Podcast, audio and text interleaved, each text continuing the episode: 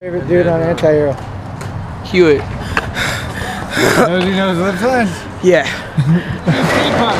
Uh, it's cool. Where'd you go? Tell me something many, there's too many people here. Too many people. Come back at night.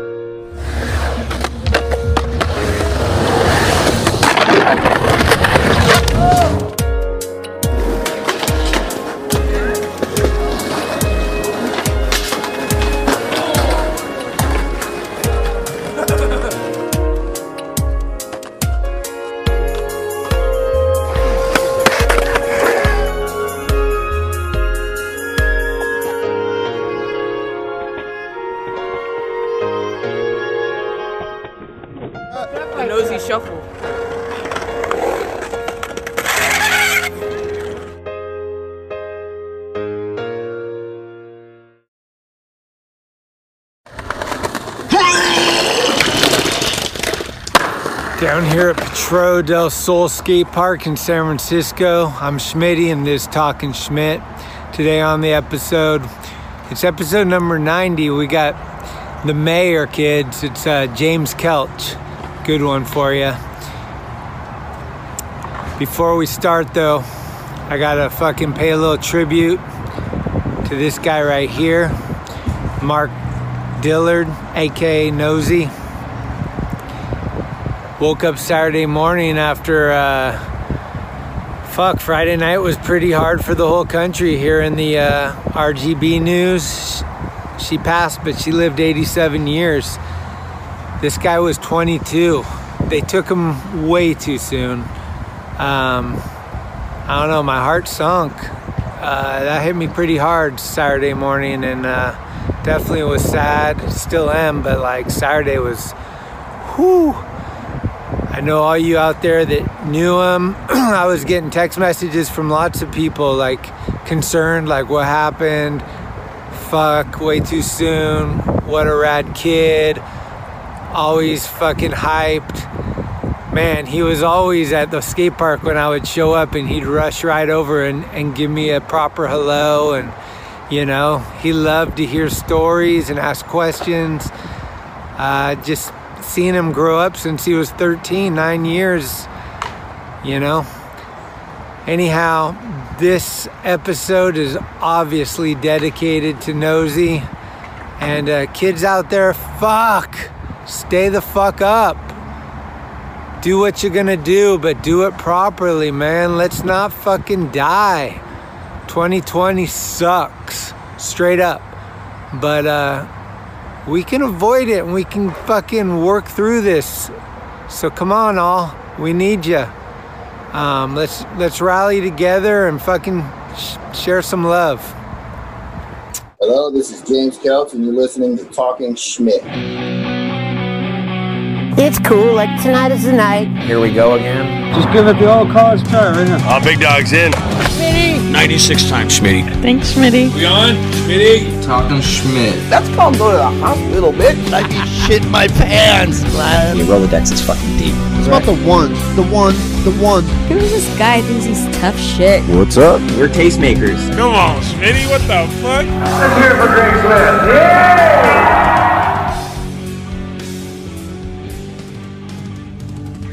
All right, guys, if you got your headset on or you're in front of a computer, either way, put aside the next hour. You're not going to want to hit pause. We got a fucking legend on the show today. I'm really hyped to finally catch up with James Kelch out in Cincinnati. How you doing, James? I'm doing good, Mac. Just relaxing. These are my reading glasses. I don't even have real glasses yet. I'll go get them soon. I just got new ones like a week ago. Yeah, I might leave these on, right? I can't see shit. You got the silver and black going, huh? yeah, that's my window cover for when I play uh, video games and the sun's shining. Okay. So, so I even myself out here. Yeah, I think you're looking good, man. Going on. Saw a picture of San Francisco today in Blade Runner 2049. They put all the photos next to each other. It looked exactly the fucking same. Yeah. I Yeah. know. And and people have way too much time on their hands so they can do all these crazy photoshops and all that shit. Like it's time. It's That's just all we got right now. Yeah. Chilling. Uh, Hell yeah. Who- Who's doing that layback run right there? Phil Shaw. Oh, sick. Yep. Wow. Hell yeah. Yes. like I said, I'm blind. I can't see.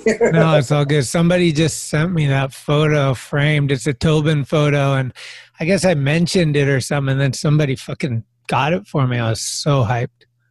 Sick. Hell yeah. How's Cincinnati treating you? Oh, I like it. It's mellow. Yeah, It's a little bit backwards, but you know, mellow. yeah, I dig it. sick. Yeah, there's not much happening out here. Were you born there I was, yeah. in Cincinnati? Yes, sir. Well, not in the city, right outside the city in a place called Hamilton. Oh, okay.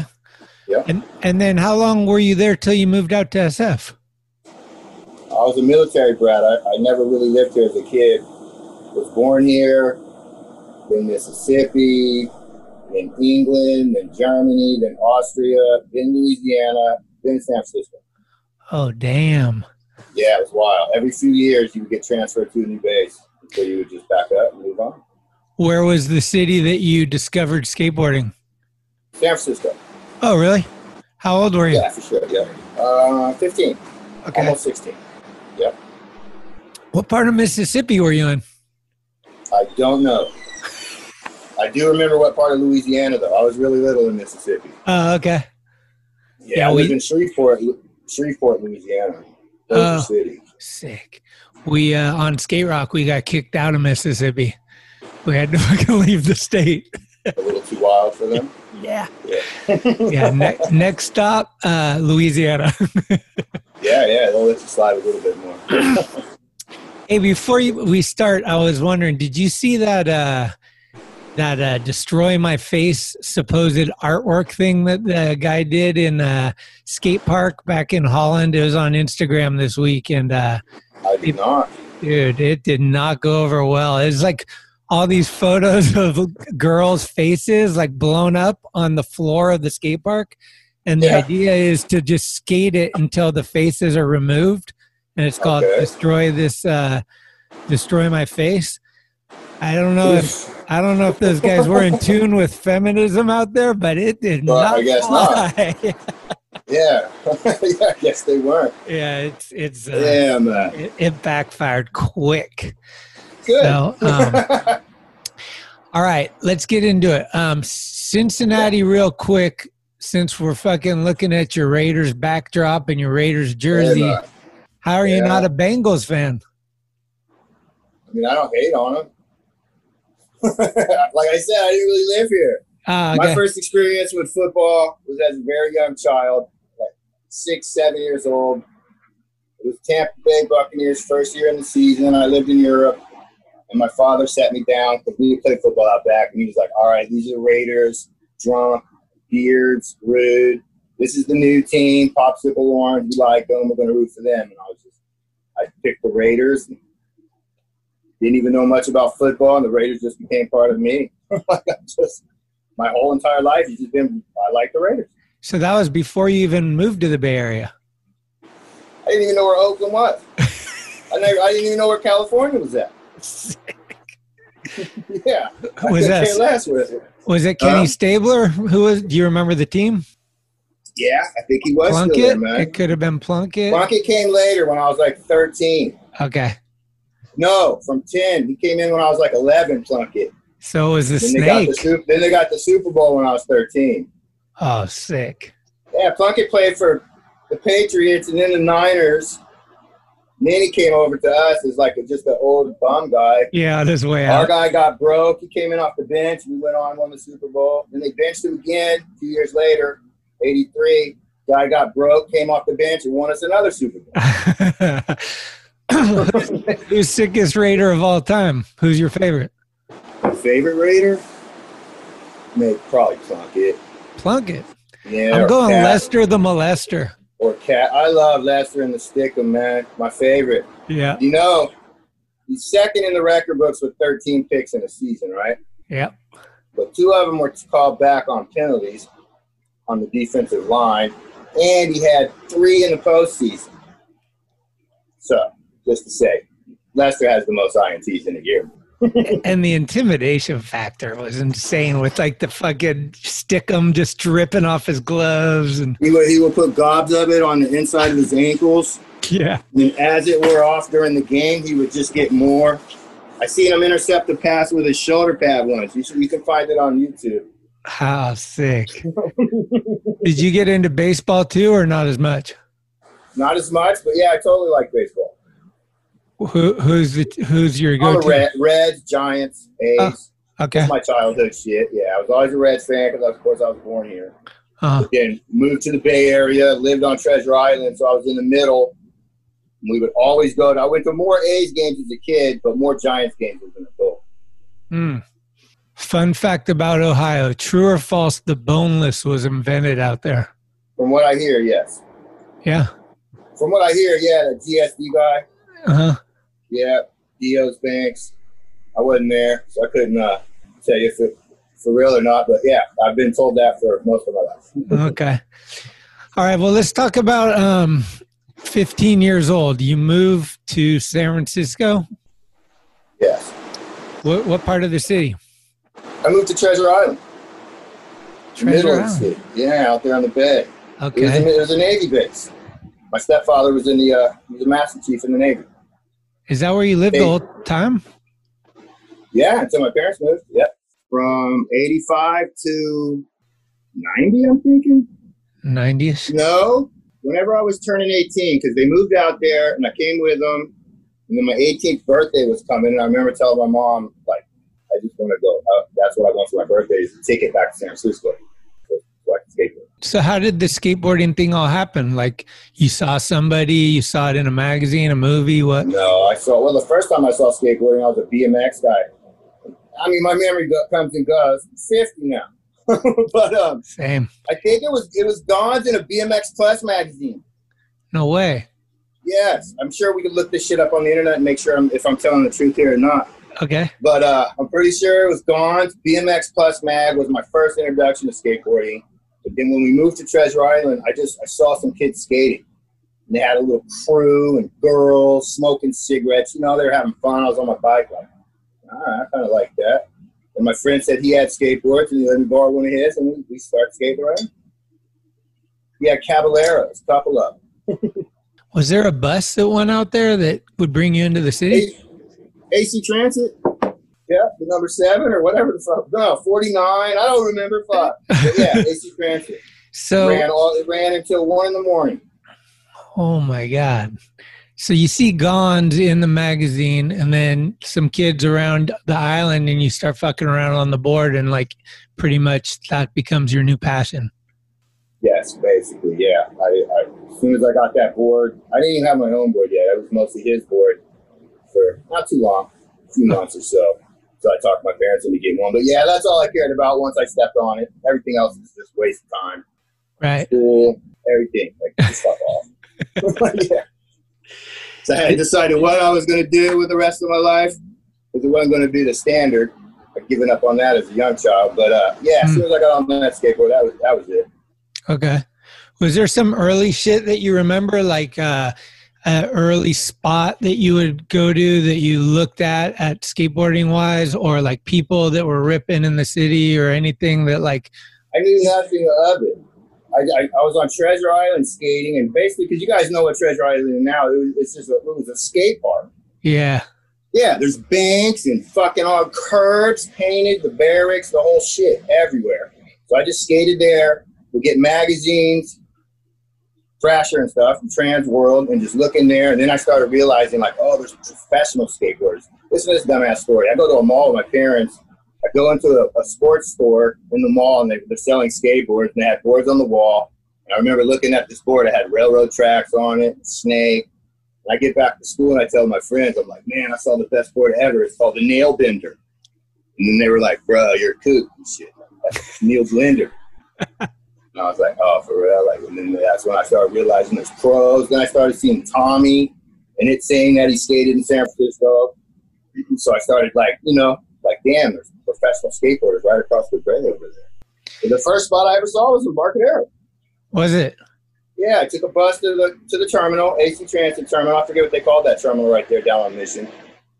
And um, asked this, these kids where people skateboard at, and they said right down here at this plaza. I went straight down to the plaza. Never left. so yeah, Were there some people that you met like early on that continued to skate along the way, or did you kind of just meet people and then like as your levels progressed, you met new people, or how did it work? yeah. Just most of the people I met skateboarding. Well, my first skateboard friend was Ron. This just a guy named Ron Matuska. And I skated him for a long time until he, his mother caught him smoking weed and sent him off to rehab. And I didn't really see him after that. And then when I did see him, though, he was he said he was like a fisherman or something. Kind of, I think they had him on drugs or pills or some shit. Oh, But most of my friends were just I'd be at school, Trail Hill Middle School or Galileo High School. Kids would see me with a skateboard. We'd become friends. We'd all just start going to Embarcadero. They would start coming down more. Other people were coming around. You started like staying there. And it was just mostly those guys. Some grew out of it, some stayed in it. But it was always just mostly the people that were from around downtown. And What was Embarcadero like in the earliest stages? Was that area like pretty congested with uh, shoppers and stuff, or was it? like it was for the most part always. Yeah, it was the business people having lunch, shoppers, tourists. They set up volleyball tents, you know, just use it for what it was designed for. Mhm. Not skateboarding. Yeah, it was always like that. Then we would just move out of the way until we kind of took it over, and they didn't even do much there for a long time. Wasn't all that. Like they used to have ice skating rinks there. They bring in fake snow. And then it all stopped. And then they got mad at us, and then it all kind of started back. Okay. Yeah. Now they got it going. what the again. lull was. I know it wasn't because of us, but just not much was going on. U2 came and did a concert one time. Who's that? U2 got arrested. He was spray painting on the fucking uh, fountain. got arrested and shit.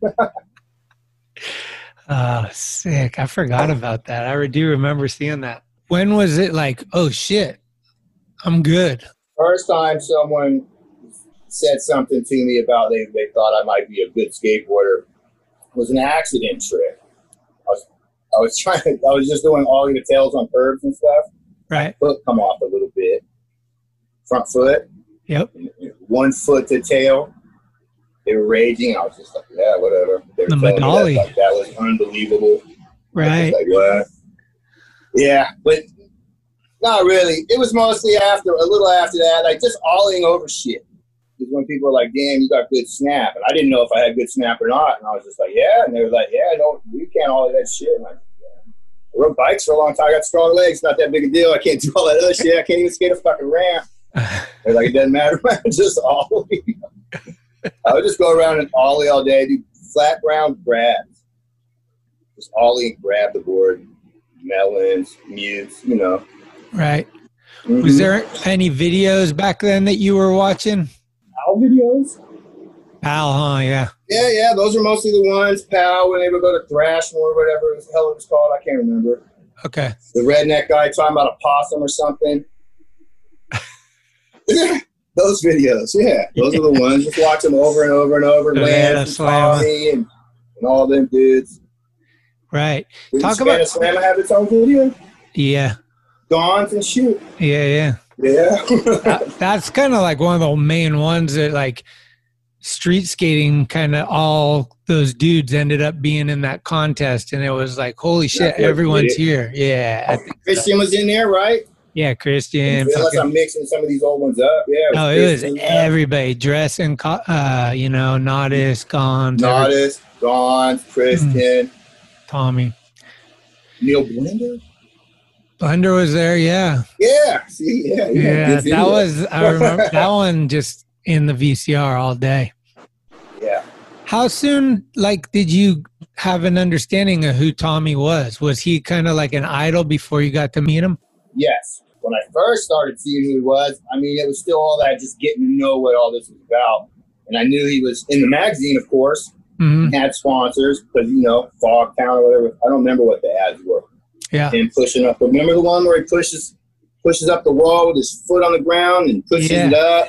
Yep. Yeah, yeah, yeah, yeah. I knew shit was going down, but I hadn't quite known. But as just going to the city, going to school, meeting people, they would explain shit to you, and you would figure it out. And then, Right. and then once you like seen them, seen the videos and you're like, oh, dude, that's the street skate. Like, yeah, Tommy was the everything. yeah. What, what school did you go to? Trail Hill Middle School and Galileo High School. Oh shit, that Galileo's where OJ went, right? Yeah, totally. That's the homie. How sick. Um, what were you in school with anybody that later turned into be like, oh, I went to school with Jovontae or somebody? no, I didn't go to school with Jovontae. He went to Wash or some other shit. Uh, No, I went to school with a guy named Scott. No, you know who I did go to school with though is the, uh, Joey Tershay. oh, okay. Yeah, it was this continuation school where you go one day a week and they give you a week's worth of homework. And you just do it all. Come back next Wednesday, turn it in, take a test, get your next week's work, and then you could just knock out the shit you missed from cutting school and graduate. And that's where I met him. We graduated on the same stage. No Independent way. Studies, it was called. How sick. Yeah, I went because my mom asked me to. So, you know, I obliged. So when what's the first thing you get for free?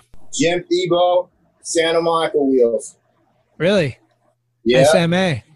I barely even knew this dude. He was sitting on the stage, and he asked me if I wanted him because mine fucked up, and I said yes. And I took them. And did that lead into anything else or did Not right, not right then. No, that was just him giving the kid some wheels he saw that needed them, like he still does to this day. I'm pretty sure. Yeah. Always Jim's giving. Well, what's your first like flow or, or sponsor or something? Just gotta make sure. Dogtown. It was Dogtown? It was Dogtown, Indy,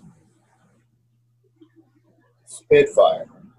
Dogtown. Okay. Dogtown when it was in SF, like uh yes, yes. It was, was- San Francisco. Wasn't there long even. Fausto, Red Dog, and some other people came to Embarcadero with I don't know if what they were doing, a demo or something. They had kids with them skating. And I, I'm not even going to tell the story correctly because it's just rude. But I'm skating. There's a dude watching me. I asked someone like, "What's up with this guy?" and then they're like, "Bro, that's that's fucking Fausto, the guy Thrasher, Indy, all that shit." And I was just like, oh, it was Greg Carroll telling me this actually. oh shit. And then I was like, oh, all right. And he's like, just, and I was like, well, hold on. yeah, skated, made sure I skated right where that guy was standing the entire fucking time. Everywhere he went, I went over there. And then at the end, him and Red Dog, and I don't remember who else might have been with him. You know who was fucking with him? it was the hand plant guy from Embarcadero back in the day. Everyone hated him. The Oh hand plant guy, fuck, rode for Indy and all that. Oh, see, it's a lame story because I can't even remember his damn name, man. Short shorts, look like a surfer. I don't remember. Yeah, I can't get it. But anyway, he hated me. And after they gave me some stuff right there on the spot and left, he came up to me and he said, If you or your friends ever steal any skateboards again, you're fucking done. and I was like, No one steals skateboards. That is all rumors. All rumors. it was ridiculous. That was Dogtown that you were getting at that time? Yep, Dogtown, yeah. Okay. Right when they were going to, uh, Chris Markovich started coming around and, and he was part of their uh, getting on them. Because it was out of like deluxe at the time, right? Or it was It it was, was, yeah, not- it was out of SF. I, I think it was. It was it was NSF near Deluxe out there where all the little places were at that time. And it was just off in this you know how they have those parking lots and just office buildings, little setups that they built? Yeah. It was in one of those things. Okay. It was pretty, it was little. And then was there? Did you get some other shit going between that and real, or was it straight from there to real? I mean, I was getting some stuff from H-Street at one point for a little while. Ternasky was my buddy and was hooking me up. Carroll says I never skated for him, so I didn't. But me and Mike were friends, and Mike would plug me. Uh-huh. Yeah, he plugged me good. And Hocus Pocus, right? Yeah, yeah. I did get in. I was more than stoked, man. Meza If you want to Quest. put that video in, I would just straight fast forward it. Like, there you go. That's all you need. Hocus, Hocus Pocus. Yeah, Meza. Yeah, man. Meza said to ask you what shoes you were wearing. Snakeskin Lotto's Velcro strap. I can.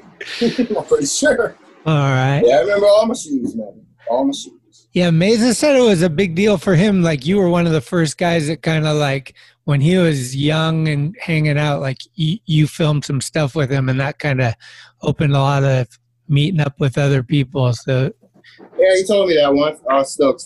I was stoked to hear it. Yeah, I didn't uh-huh. know how it all worked out. I was like all over the place. I was nice to every single person I would meet. Aaron I had no clue who this dude was. Always nice when I seen him.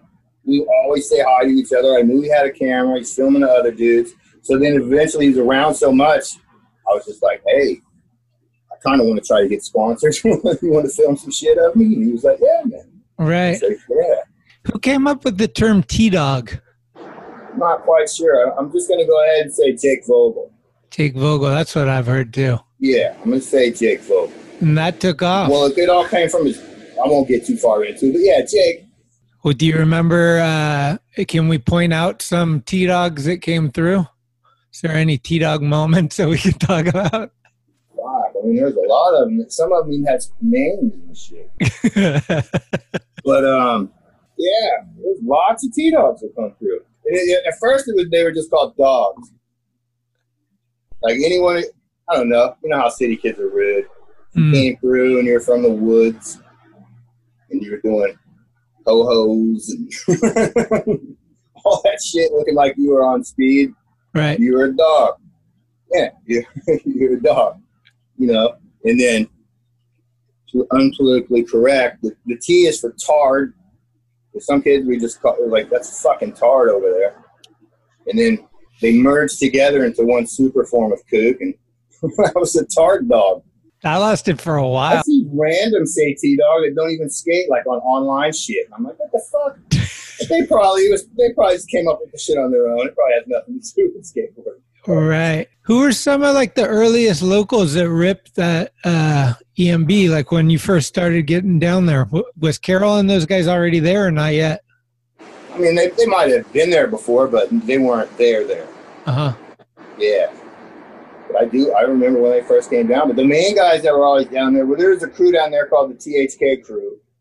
And they skated, but they were mostly taggers and fighters, surfers, drinkers, slappy and good. Okay. Some of them are actually pretty good at skateboarding.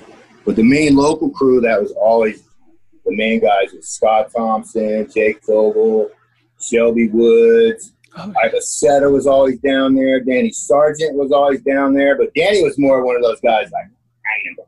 He would, just, he would tell us we were cooks for not leaving the spot. Oh, yeah. we'd be like, bro, we, we leave the spot, man, but we're going to stay here 90% of the time. Uh huh. yeah. So how did you get? Who came up with calling you the mayor? I don't know.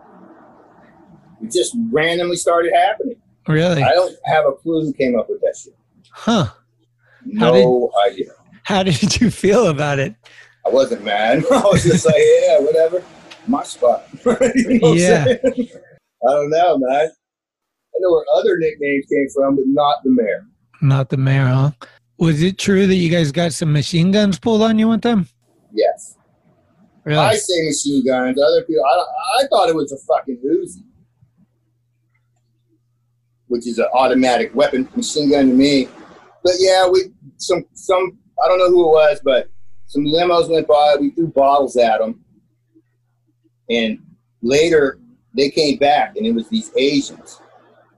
They for sure had their fucking shit, talking real a lot of shit to us, and we just explained to them that we were just a, a bunch of dummies and whatnot, and we're sorry for whoever did it, and please don't, you know, like everything's fine.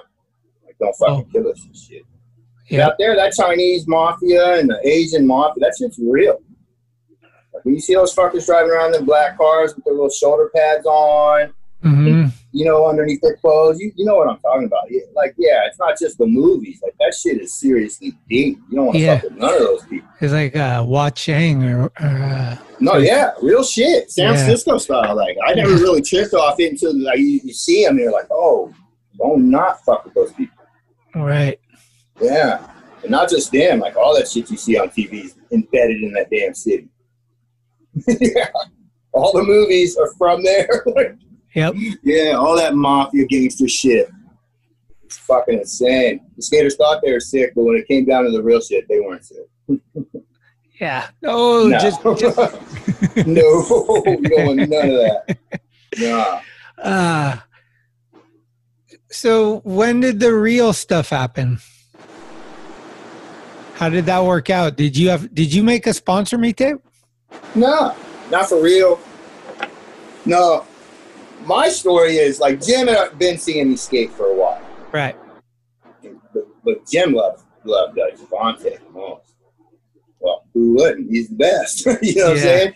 But anyway, I'd seen Jim and them forever. I didn't know what they thought about. I was getting Spitfires. What trucks did I get? Mostly Indy at that point until they switched us all. To, a lot of us got switched to Venture without them even telling us. When Hmm. Venture was trying to do its big push, yeah, the box came with the check and the trucks, and it wasn't Indy no more. the Venture shit showed up like, oh, okay. Call them like, nope, you're on Venture now. But that was off subject. I even forgot what we were talking about. No, uh, getting on real. You said Jim kind of Oh, already had I- seen you. Yeah, we. I've been skating around. I've seen those guys many a time. I even got like some real boards from people that who had them, like the Tommy. I mean, the logo board had an old school shape to it. But the main thing, the way, the reason I think it happened, is it wasn't coincidence. Is it was Jim, Jovontae, Jason Lee, some other folks were at Black Marble, and me and Jake and a few of the homies were coming from whatever the fuck we were doing, something stupid probably. But we were coming down market, seen them, and I just jumped in there. And it was that night or the next night I got the call at Jake Vogel's house from, from Jim. And so I always said it was that. Like he might have had it on his mind, I don't know. And I'm sure it wasn't that he then ever saw me skate before ever and that was the only time, you know what I'm saying? So Mm, it was probably, it just seemed like, you know, I don't know. I seen him that day, skated in front of him, and it was like that night or the next day, they, they, he gave the call. okay. And then did you go on like a trip soon after that? Like, did you have to get in the van and kind of mesh with the I crew don't or how far we went. I knew most of the dummies from around the city. Yeah. Yeah, yeah, I knew everybody already. Yeah. Who, who was it? It was Coco and Tommy and. It was Coco, Tommy, Jim, Solomon. Sluggo. So that's what I was gonna say. Buff Burnt guy, Yeah. Slugs. Yeah, San Jose guy, uh, Mandoli. yeah, Sean Mandoli. Yeah. I don't know if he was on then though. Okay. Maybe. And even um Jeron. Oh, He might have been on then as one of the little kids, but I'm not sure. right. Sick. Damn. Jeron Wilson. But the first trip was probably just down to Santa Barbara or wherever to go skate the Powell Warehouse. Picked Okay. up Jeron, had a bunch of other people in the van. Went down there and skated that uh that Powell spot.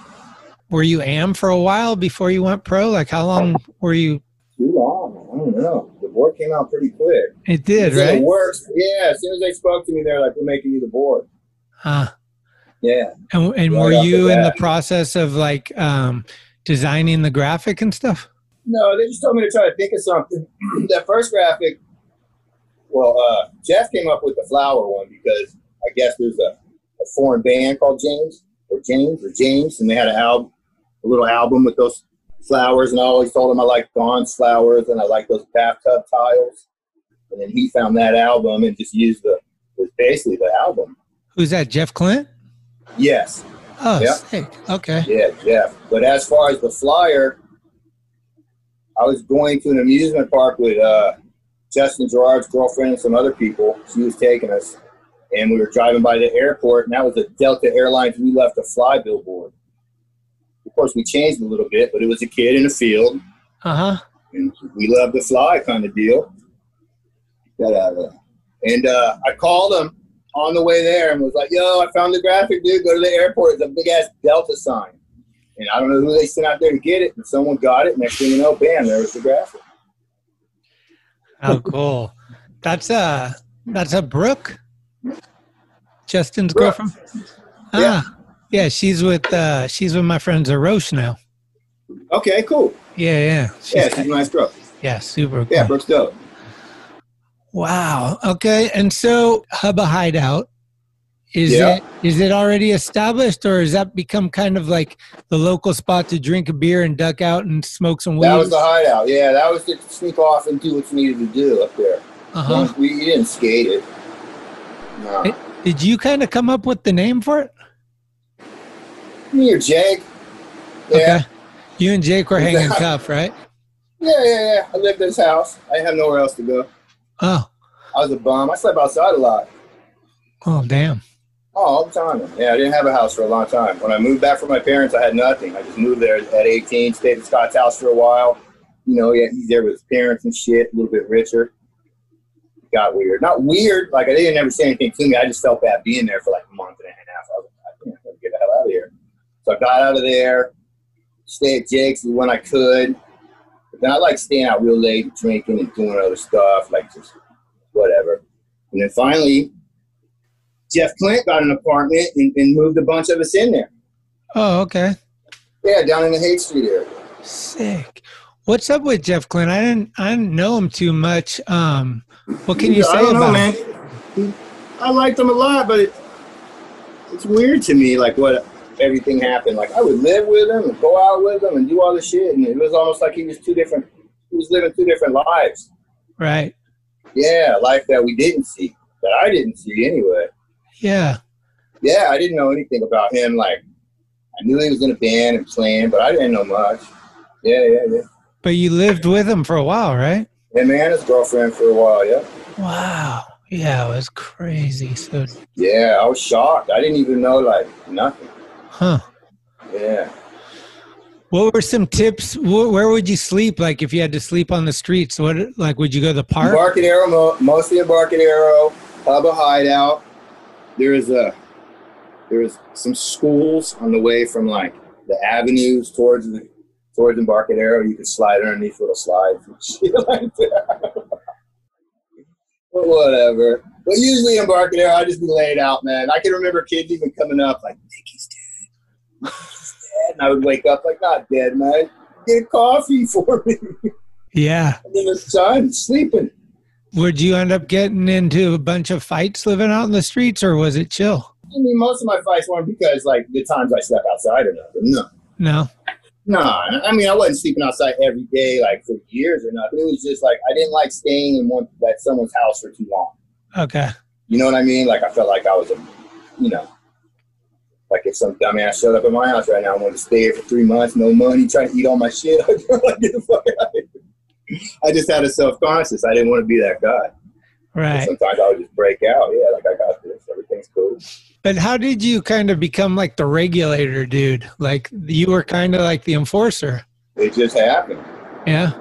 Yeah, it's just random. I was never like, I'm not a violent guy. I mean, yeah, I am. I like fighting, like watching fighting, like all that shit. Yeah. I like playing. Yeah, yeah, but it was just people would come and, you know, growing up downtown in the city, people would come and do fucked up shit, and you'd just be sitting there checking it out, and then you would think to yourself like, nah, fuck that, man. Mm-hmm. Like whatever, fuck this dude up. Like, especially back then, no one had phones, no Right. cameras. Some dudes talking shit, fucking with you, smashing, smack him in the fucking head. Right. Like fuck that shit. Disrespectful as fuck. When I moved to San Francisco, I never seen so much disrespect in anywhere I lived in my life. Yeah, people are constantly on edge and nonstop bothering other people. You Mm. know what I'm saying? Yeah.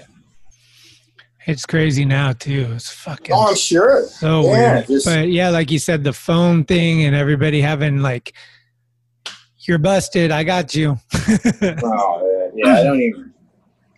you I can't fuck with it. slide now, dude. Right. Except for not too long ago, I just saw the house. It reminded me. This kid moved into that house across the street a few years ago. Kind of buff, always out on the front porch doing push-ups and shit. But uh, come to find out, he, he would do heroin sometimes, and, and go. You know how they go in those rages and have like get angry and shit. Yeah. Well, I'm in Chicago skating. My girl calls me and she says this dude's out here threatening her life. I can hear him screaming. So anyway, long story short, yeah, I fucked that kid up. Told his family I was gonna fuck him up every time I seen him. And uh, you guys should move, man. I ran him out the neighborhood. No. I had to go down to the fucking court and the police, and I thought it was going to be a bunch of trouble. Because I came outside and I was like, "Hey, man, you shouldn't talk to my girl like that." And he's like, "Fuck you, old man. I'll fuck you up." And I just, I flashed. Oh. He had his phone out. I ran over there. I had a bat, but then I knew, like, ah, I threw it down, attacked him. Knew better not to even punch this kid in his face. I just kept body slamming him on the railing next to his house. And then he said I beat him with the bat. It was a whole big long thing. But then the judge finally told me, he's like, you know what? We don't even like that kid. And we know he's bad. He's like, you're dismissed. Send me home. So walking home, I had to go to my own village court. Walking home, they're on the porch, and I told them, the judge said it's cool, man. and fuck you up every time I see you, dude. Oh my god. And I, yeah, I ran him out. but So besides that, you can't just. Oh yeah, they had to move. How about that? Yeah, nowadays you can't just fight people. They'll just film you and then you just get in trouble. But like I tell people all the time, simple misdemeanor assault, it's not that big of a thing to have to deal with. Don't let people punk you, man. Right. yeah. I mean, don't let them punk you. It's just a simple misdemeanor. It's, it, it's not. Yeah, I'm not even into fighting and being mean to people no more. I'm a, I'm a nice ass mellow dude. Yeah, I was gonna say I saw um 2020 brought out the best of you. You did a little kind of like an apology on the Instagram. I did. I felt bad, man. It was weighing on my conscience. I was seeing all this shit that was going on, and I was thinking about the way I acted in San Francisco. And it, it's not the same as what peop other people are doing, but still, in general, it wasn't a legit thing to be doing. I had no mm-hmm. business doing it. Yeah. Mm-hmm. And never once, even then, like contemplated any of like the what it was about. You know what I mean? Yeah. But that And was that, again, oh, oh, go go ahead. ahead. No, I was gonna No, say I was that came straight from the heart. That wasn't like some somebody's putting you under fire. You just Oh no, there was no fire. Yeah, Right. there's yeah. I even thought about that. I was like, no one's gonna ever come after me for nothing. And even when I put that up, fools were coming on like, nah, James, you got a pass. I was like, there's no pass for that. right. Yeah, yeah, no, it's not. It's worthless. What do you think about though, like how it is right now, 2020, with like people getting attacked for things they did like 20 years ago or whatever? Like it's like it's it's kind of weird. know. People change. Yeah, I mean, and people fuck up. But but if you stuck to your guns, that's a whole nother story. But if you slipped up one time, did something stupid as a kid or or whatever, mm-hmm.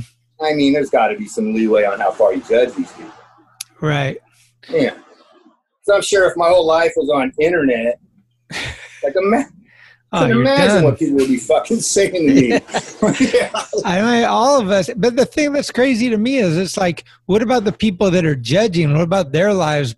Like they're just, Oh, they're probably the worst. yeah. I mean, they're behind Yeah. fake identity, and we don't even know who they are.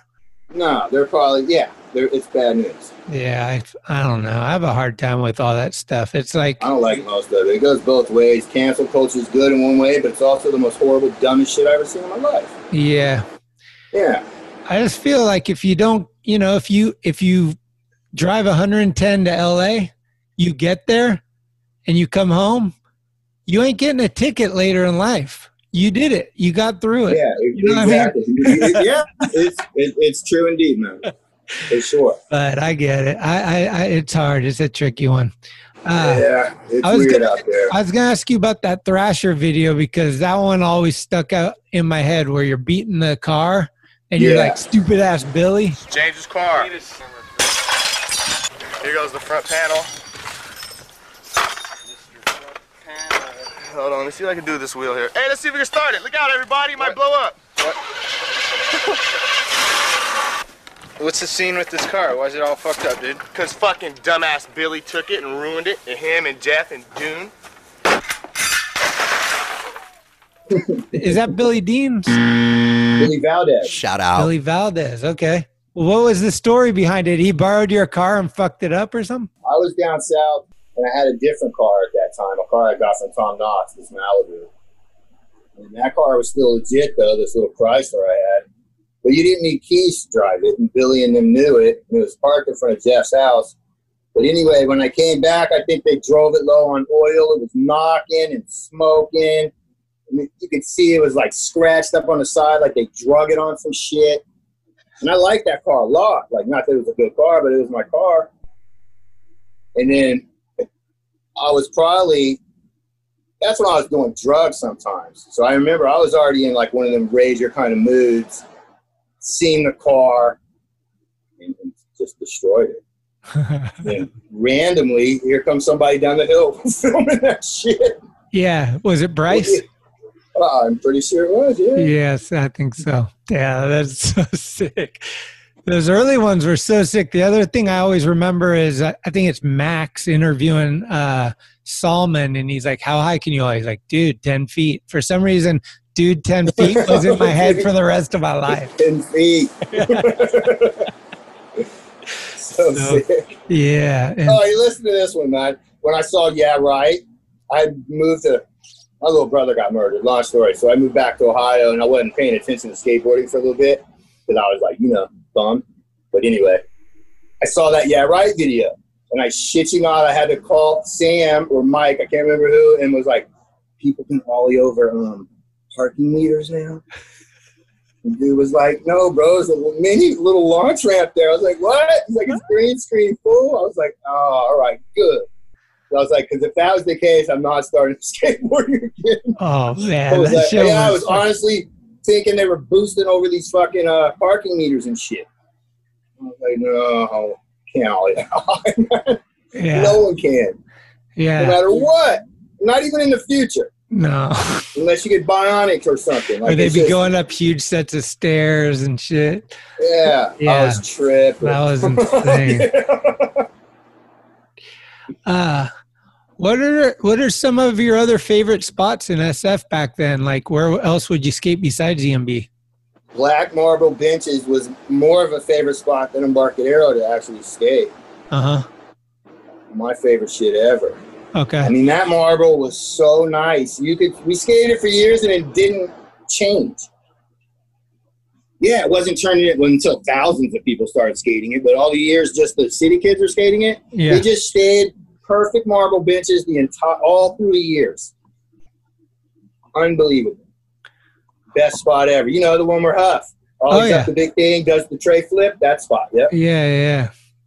Yeah, that was the best spot in SF. And a lot of people don't know about this one. There's indoor white marble benches underneath Hubba Hideout.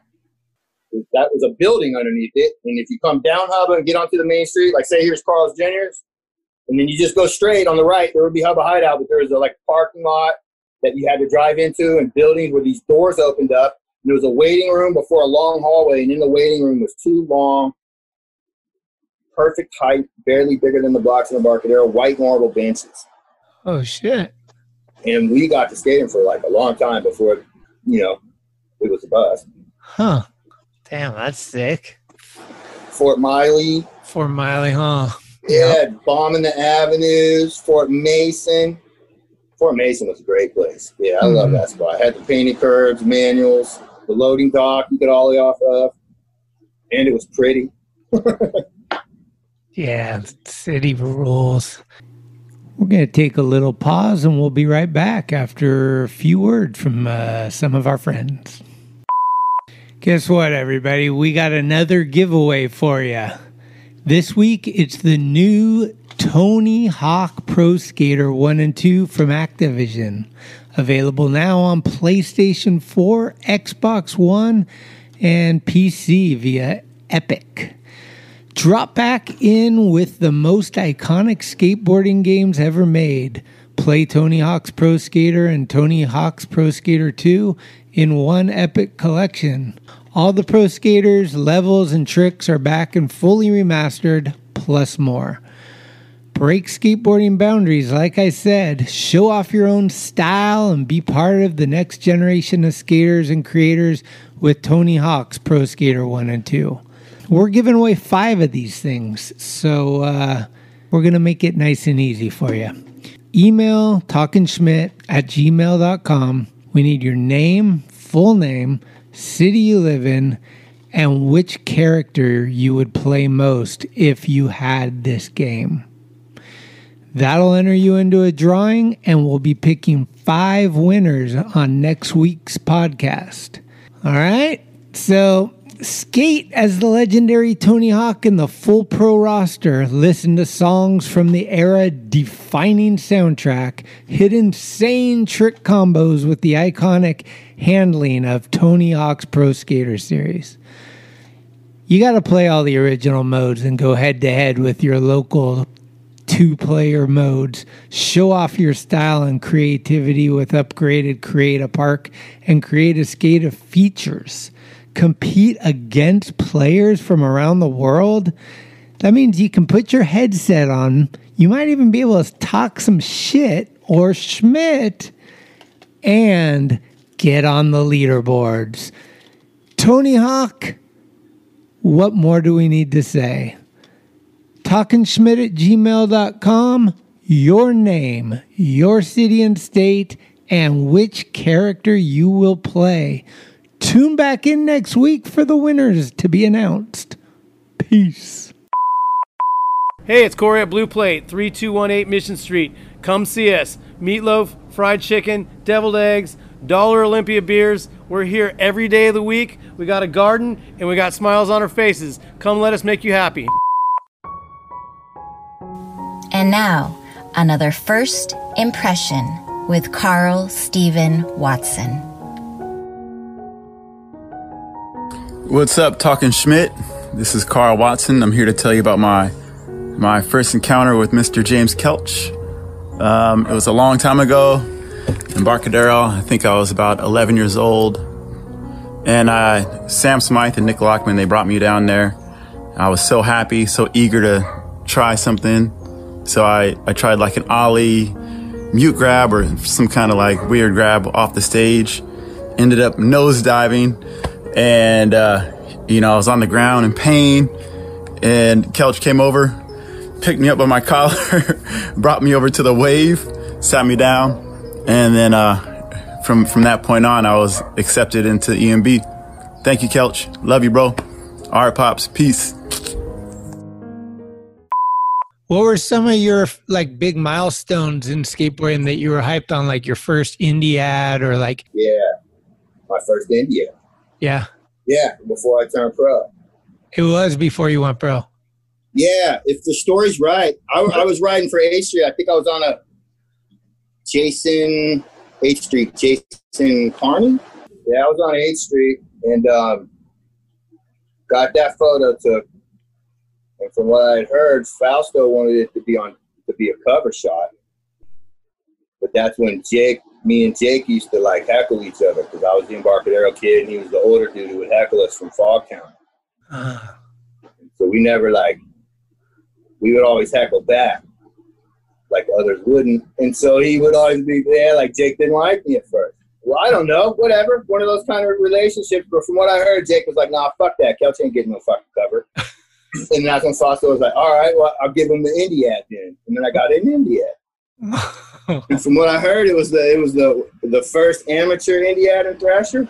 oh, sick. But was it? I don't know. I'll have to do some research. Yeah, Jake's not exactly. I around anymore. know. Otherwise, I'd. He's my encyclopedia.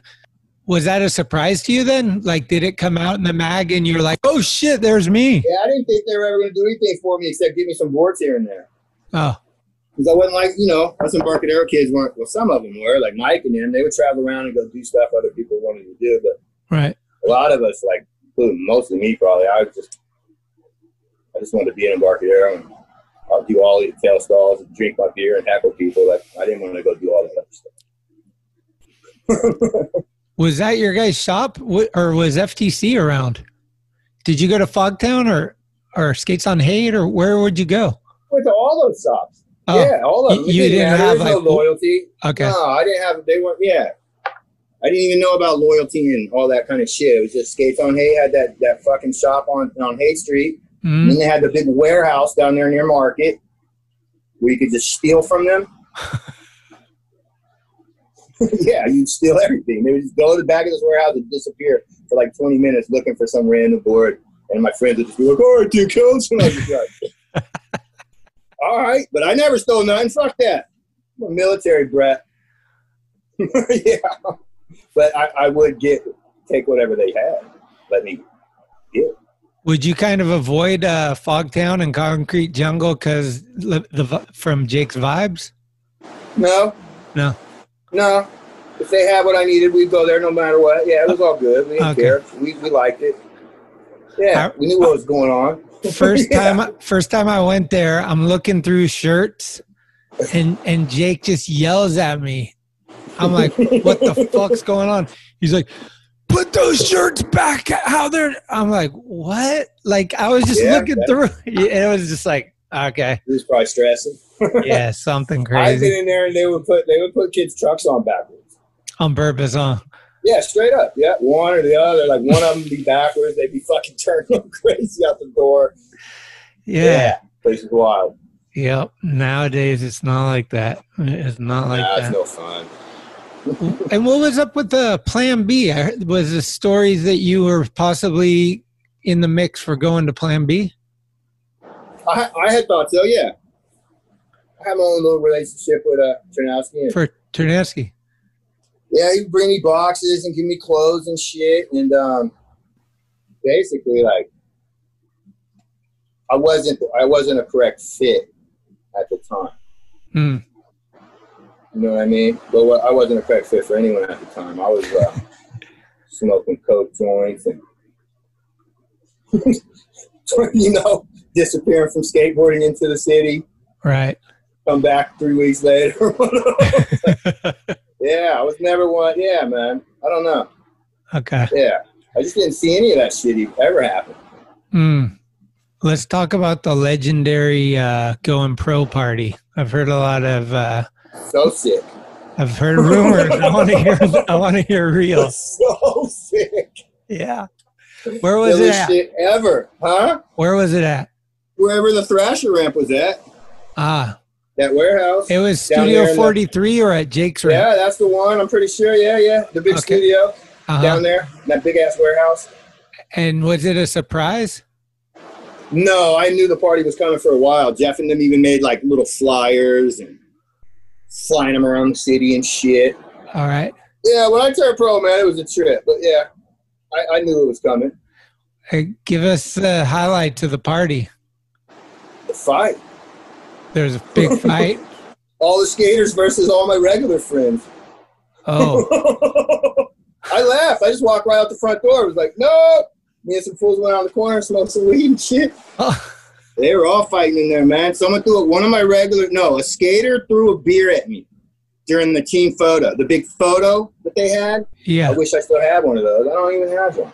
Huh. But anyway, a skater threw a beer at me, and all my part-time non-skater friends slid down these ramps because there was other ramps. Like the big, the big mini ramp was in that one area, upstairs, downstairs, if you remember. And then you go into that front area, and they have whatever kind of ramps were in there. And they all started. I just remember fools started sliding down the training on their butts, and then the blows started flying. I remember Sluggo was in there Oh, fighting them. They were fighting slugs. Like it was crazy. and I couldn't like decide. I mean, I tried to say something. No one was going to listen. Like I wasn't going to help either anyone. right. So I just went out front. yeah, were people getting laid out? yeah. Fools are getting fucked up. Oh, Yeah, it was a big ass brawl. damn. Yeah, I just went out front. I wasn't having none of it. So I go talk shit about it for years. Like your pussy friend. And I was like, eh, kind of fucked you up a little bit. I mean, you got you wasn't that pussy. you did out pretty good. yeah, but yeah, it was it was pretty wild. But the main event though is I have to bring him up again. I hope I don't talk about him too much. Is Mike Carroll, man. That dude, he's a heckler, and he would heckle you on your skateboard, like with him skating. And he dropped. He just dropped in and um, kind of started skate heckling. I don't even know if they knew what was going on. And he destroyed that mini ramp like no one I ever seen destroy a mini ramp my entire life. Fuck. And I still say no one skates a mini ramp better than that. Not even Joey Bass. You ever say I Damn. didn't skate a mini ramp? Yeah, yeah. totally. So that was oh, my favorite part about the night. Was, oh, dude, the Juul just exploded in my mouth. Oh. Yeah, I'm trying not to smoke cigarettes, dude, but this Juul shit's gross. Oh yeah. Oh, it's so nasty. You pick it up and hit it, and that fluid shit goes in your mouth sometimes, and it's just like, what the fuck, dude? It's gross. How long you smoke for? Since I was a kid. Since like 14 or 15? uh, Fuck. It's hard Yeah. to quit. I think I was Yeah. addicted. I'm born addicted to cigarettes. No way. My mother smoked in 70, 1970 when I was born. Had to go in Mm. the incubator and shit. Fuck. Yeah, yeah, Yeah. yeah. Jehobo smoked tons of cigarettes his whole life, and he just started doing the vape thing. And he's That's what I'm doing. That's what He this said it's helping. is. He said he doesn't really need does help. When you start nick fitting or whatever you want to call it, like really fiending for a cigarette, you just suck on this Uh huh. and you get your nicotine. But you know what you also are not getting those? All those chemicals. My brain and body still miss them. I think I'm addicted to those chemicals that were in that cigarette more than the nicotine. Mm. Because I'm still like, I'll smoke this shit all day and still be like, dude, I need a cigarette. But why do I need a cigarette? It must be those chemicals. I want to hear some more uh, about these swindle shit. Like, what were some of the greatest swindles that went down? I don't know. Just you know, just lying to kids. I, mine was the one I used the most, and I only used it a few times. Man. Like everybody always exaggerate, like this is an everyday thing. Like shit happens. It's like I always tell people, it's like Tad Ness. No, like a like a tadpole in the Loch Ness monster. You know, I say, oh, I saw a Loch Ness monster. Like, no, you didn't. You saw a fucking tadpole. Same thing with these stories. But yeah, I would tell kids, I'll bring you a box of Tim boards for a hundred dollars, and they would give me a hundred bucks, and then I would just not bring them a box of boards. That, that was that was the big one.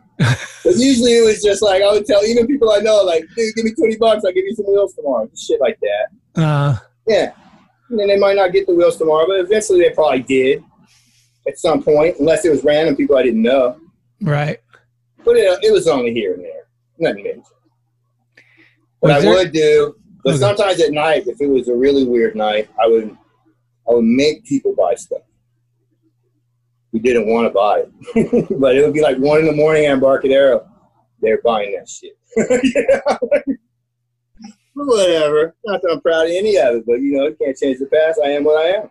Yep. Same Like with I all. told the- these parents that used to come tell my kid's never coming to Embarcadero again, and I would ask them, why would you drive your kid two hours and drop them off in the middle of a huge metropolitan city downtown with no guidance? What do you think's gonna happen? You're lucky they ran into us. You know what I'm saying? Like, what the fuck do you think's happening down here? Hmm. Fairies and shit? No. yeah. Yeah, just wild shit. Right. Bombs, drug addicts, maniacs, some skaters. Yeah, like- So, what were some of the other places you lived? You lived with uh, Jeff. You lived with Dyrdek and Kelly Bird, right? oh yeah, yeah, yeah, down in San Diego. Okay. Yeah. How was that? Down there for a bit. It was fun, man. I liked it. This is before Dyrdek went big time. He was getting there, but yeah, before he was like super millionaire guy. Yeah, yeah. Uh huh. Have you seen the what's it called? Supreme opened up a shop in SF. I heard, but I have not seen. Yeah, they opened up a shop in SF and they filmed a bunch, pretty much a full video almost at Embarcadero to like come into SF. Prop it. Yeah. Yeah. You know, you didn't see any of it. There, people are skating Embarcadero a lot these days again, and the island I out see there. the footage. People always test me, ask me how I feel about it. I'm like, what? Yeah, no, I don't feel nothing about it. Skate wherever the fuck you want to skate, but it's not Embarcadero anymore. Yeah. They're in Embarcadero. No, they're not. they're at Herman Plaza. Straight up. Yeah. Yeah, it's not even the same. Was there like one or two days that stick out, like back at Embarcadero, that like hell of shit went down in the same day or something? Like so and so did this while so you know, like some big shit was going down. Just most those kind of days happen mostly when they would have those like civic center contests and everyone would be in town. All right. Yeah, lot, yeah. And everyone would go to Embarcadero. Try So- shit over the Gonz or down the. all that shit. Yeah, try to do stage jumps, jump the Gonz, do the seven, fuck with the fountain. I When I just would come down, everyone want me to skate. I wouldn't skate. I would just watch those guys skate. I just uh, interviewed Frankie Hill a couple uh, weeks ago, and he's down like, there a few times. he said he's got a photo where he's, I think he's ollie in, or he's doing something over the Gonz, and in the corner you're just laying there chilling. He's like, the mayor's right there at the bottom. Nah, that was my spot. yeah, he was hyped though. He was like, dude, I At one point, we even had, you know how the police outline your body or whatever? I don't know if that's for movies or not, but yeah, yeah. we even did that to ourselves across the entire wave. We had our little names in there, and that was our spot. our spot. Because you know the wave, man, you would get your beer, put your back in that thing, Yeah, look up at the city, and basically just like, ah, get a little shade. Yep. just lounge. The fog would be rolling in. It's beautiful. Was there any? Is there any like uh, unwritten rules? Like if dude if dude does a trick and stares or like shit like that, where you're like, dude, Oh, that is- beamers? yeah, Yeah, we called them beamers. You just heckle them, that's all. Uh-huh. Nothing major. But yeah, we we make fun of beamers. We were beamers too. Yeah, everyone's a beamer. Make sure they saw it. See it. That's why I skate in schools now by myself. I don't want anyone to see it. right. The universe, the universe sees it. Did it even happen? I go to these schoolyards, there's no one around. When they do show up, I leave and shit. Like, nope. No, I'm straight. All I want is, all I need is me and my skateboard now. I don't need companionship anymore. Yeah. Yeah, means nothing. I mean, it gets boring here and there, but then again, like people want to talk too much. Like when I go skate now, like I'm not in. I don't need to talk. I don't need to do nothing. I just want to do what I'm doing, and if it feels weird, then I'll just do it over and over and over again until it doesn't feel weird. Hmm. I even hear people ask me like, "Why are you doing frontside rail slides all day?" Like, why would you ask someone what they're doing? what do you mean? Yeah. Like, just let them skate, man.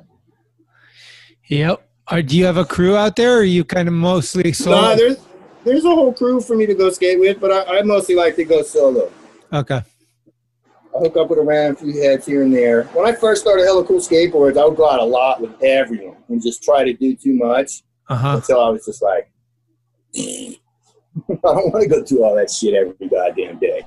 Right. Go pushing through the city, looking for the same old spot you know is not going to be skatable, carrying a fucking camera around with you everywhere you go. Hmm. It, it was like deja vu every day for years until finally I was like, just you guys just do what you want. yeah, I'm not, I'm not involved. I'll go skate by myself. So what's up with uh, Hella Cool? It's it's chilling. I always just say I just let it do what it does. It, it's uh, it's here, and it's. I mean, I don't know what to say about it. I don't do it. Do you do it out of your? You don't do it out of your house, right? I do it straight out of my house. Me Oh, my you do? Me and my girlfriend come up with the graphics on the iPad. We make them the best we can with her drawing and whatnot. And then right now I got a guy named Patrick Smith who's being my illustrator guy. I've had like 12 different ones. And I just have anyone who knows how to use an illustrator. If uh, someone's not available, then I just send it to them and I go, here, recreate that on Illustrator. And they tell me how hard it is. And I tell them, but that's what you do. Recreate that shit. And then they send it back to me in a form I can send to the board company. And then boom, I got graphics. Okay. Yeah, we have no salesman. We have no illustrator guys. We don't have nothing. Just me and the girl and our ideas. Like the whole comedy's based after just like we were doing a fake cartoon once called the Hella Buddies. And it's the animals that are around our house, the plants, our cats, and this just this little story of this princess we made up who lives in this haunted house. Uh-huh. We got a skate park in the backyard. Although we're branching out now, we changed it, but mostly the graphics are like bunny rabbits and princesses doing fucked up weird shit and just random stuff that sticks with this little uh these hella buddy shit we got going on. Right. Do you got like Yeah. a, a little crew, like a team or a float? Do yeah, I got, I got a team. I do the best I can with them. When I first started, I treated them like I was a real company, Mm. and I did that for like five, six years until the point I looked, I thought about it one day, and I was just like, dude, I've not made a penny the entire time, not Yeah. a cent. I just give all that shit away. I sell exactly what I have to sell to be able to pay the board guy back. And then basically anything left after that, I was just giving it out. Right. But now I'm more of a dickhead and I, I give them stuff. I give a few guys more than others, and some guys I don't see, so I don't, you know, I don't give them shit. And I try to give them less stuff, but like, yeah. Which shapes are you nice going with? Are you going with uh, popsicles or? Yeah. Going? Regular old uh, generator deluxe shapes. Oh, okay. Yep. Popsicles, yeah. yeah. Damn, that's sick, dude. So now I made good friends with the guy who runs the, the board manufacturing place. And so since he knows I'm broke and he knows the way I do this and how hard it is for it just to do it like this, he just he gives me a lot of leeway. I'm Hmm. very grateful for that. Yeah. Okay. He's not, he doesn't harass me too much to hurry up and pay him. Lets me, you know, he, he's a good guy. You got you got a website where you can like where people can buy them. I do have a website and it looks sick and it's only been up for about a year now. But I don't even have it set up for people to buy stuff. Oh, it's just you do shops carry them. Yes. Okay. And the shots that carry them are just um, people I've met randomly through Instagram mostly, or people I've known from the past. When Oh, I first started, I called a few shops who didn't know who I was or whatnot. You know, just why would they? They're younger people. mhm. And I called them and tried to like give them the whole spiel. You know how you got to give them that spiel, like, and they're just like, huh? And I was like, oh, click. Never again, man. If you know, you know. If you don't, that's fine. I'm not mad. And, Mm. and somehow I just stay in business now, seven years straight. Damn. Nice. Yeah. Got more boards coming right now. Hell yeah. Was even just told you can't even order boards until the end of September. I mean, the end of uh, 2021. That's what I heard. I heard like boards are tough right now. I can get them. Sick. See? That's what's up. I be getting them. The shit I got right now is already sold out, and I'm about to just have to order more. Oh, that rules. It's not even here yet. Huh? That rules. Yeah, I only get like 250, 300 at a time. I used to get 500, but it takes me too long to pay the board guy back, so it makes I feel weird about it. Ah, That's a lot of, I mean, that's nothing for skateboard companies, but for me, that 500 is a lot.